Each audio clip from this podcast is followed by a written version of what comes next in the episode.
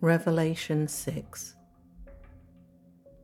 As I watched, the Lamb broke the first of the seven seals on the scroll. Then I heard one of the four living beings say with a voice like thunder, Come. I looked up and saw a white horse standing there. Its rider carried a bow, and a crown was placed on his head. He rode out to win many battles and gain the victory. When the Lamb broke the second seal, I heard the second living being say, Come! Then another horse appeared, a red one. Its rider was given a mighty sword and the authority to take peace from the earth. And there was war and slaughter everywhere. When the Lamb broke the third seal, I heard the third living being say, Come. I looked up and saw a black horse, and its rider was holding a pair of scales in his hand. And I heard a voice from among the four living beings say, A loaf of wheat bread or three loaves of barley will cost a day's pay, and don't waste the olive oil and wine. When the Lamb broke the fourth seal, I heard the fourth living being say, Come. I looked up and saw a horse whose colour was pale green. Its rider was named Death, and his companion was the grave. These two were given authority over one fourth of the earth, to kill with the sword and famine, and disease and wild animals. When the Lamb broke the fifth seal, I saw under the altar the souls of all who had been martyred for the word of God and for being faithful in their testimony. They shouted to the Lord and said, O sovereign Lord, holy and true, how long before you judge the people who belong to this world and avenge our blood for what they have done to us? Then a white robe was given to each of them, and they were told to rest a little longer until the full number of their brothers and sisters, their fellow servants of Jesus who were to be martyred, had joined them. I watched as the Lamb broke the sixth seal, and there was a great earthquake. The sun became as dark as black cloth, and the moon became as red as blood. Then the stars of the sky fell to the earth like green figs falling from a tree shaken by a strong wind. The sky was rolled up like a scroll, and all of the mountains and islands were moved from their places.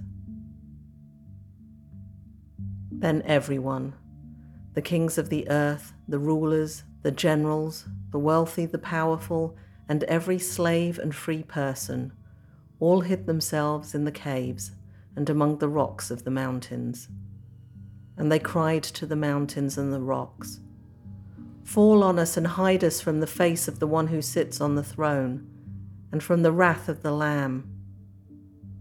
For the great day of their wrath has come, and who is able to survive?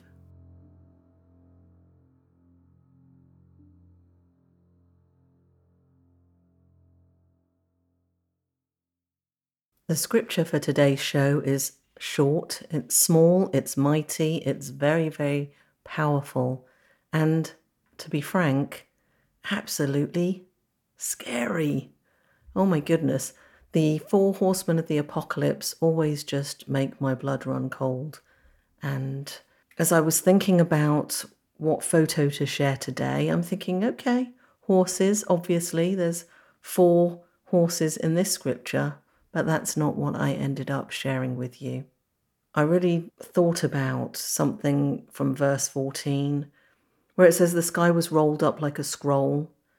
I don't know about you, but I don't actually use scrolls. So the only thing I could really liken it to would be a tablecloth with things on the table, rolling it from one end and everything just shifting along with it. Can you imagine mountains and islands moved from their places? I can't really.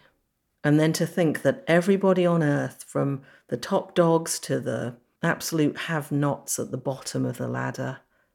They were all petrified and hiding and had the same idea, which was protect us from the wrath of the Lamb, protect us from the face of the one who sits on the throne. I don't know about you, but to me, that's just a very scary image. This episode's photo comes from Colorado Springs in Colorado. I chose it because it's got the mountains in the background, and in the foreground, it's got these amazing, massive sandstone formations because it was very close to the Garden of the Gods, a city park. It's really big, but it's just got the most amazing landscape there. All these red structures that are just jutting out of the ground, and when the sunset hits the red, oh my word. Not been there during sunrise, but I guess that is just as spectacular. But on the right hand side, right underneath the sun there, the tallest peak in the distance, that's Pikes Peak. What I love about this photo is the foreground, the background, that just the different layers of colour. It even kind of looks sort of foggy in the foreground, which is interesting to me. We were driving, and all of a sudden there was an area on the hillside. There were lots of people posing for the gram, etc. I said to my hubby, Yeah, let's pull over because that looks really pretty over there. When I think about mountains and from the scripture where the folks wanted the mountains to fall on top of them to hide them. And I think about the enormity of the Rockies. Well, even just the sandstone formations, how big they are compared to a human. And then, of course, other mountain ranges around the world that are way taller than the Rockies. I don't know if I'll ever get to see Mount Everest, but that thing's huge. to think about the mountains and islands moving from their places, the mountains coming crashing down to hide the people.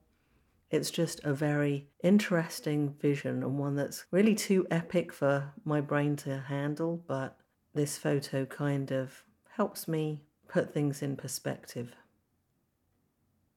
I hope you enjoy the photo. If you'd like to get a free download, just go to ttlm.pictures you can download any of the photos from any of the episodes, listen to the episodes there. You can share the podcast. I'd love to hear from you if you've been to any of the places that I feature in the episodes. You can go to the show notes and just leave me a comment. I'd love it. And if you feel so inclined, please share the podcast, share the pages on the website, on social media. It really is the easiest way for us to share the good news. So until the next episode, take care.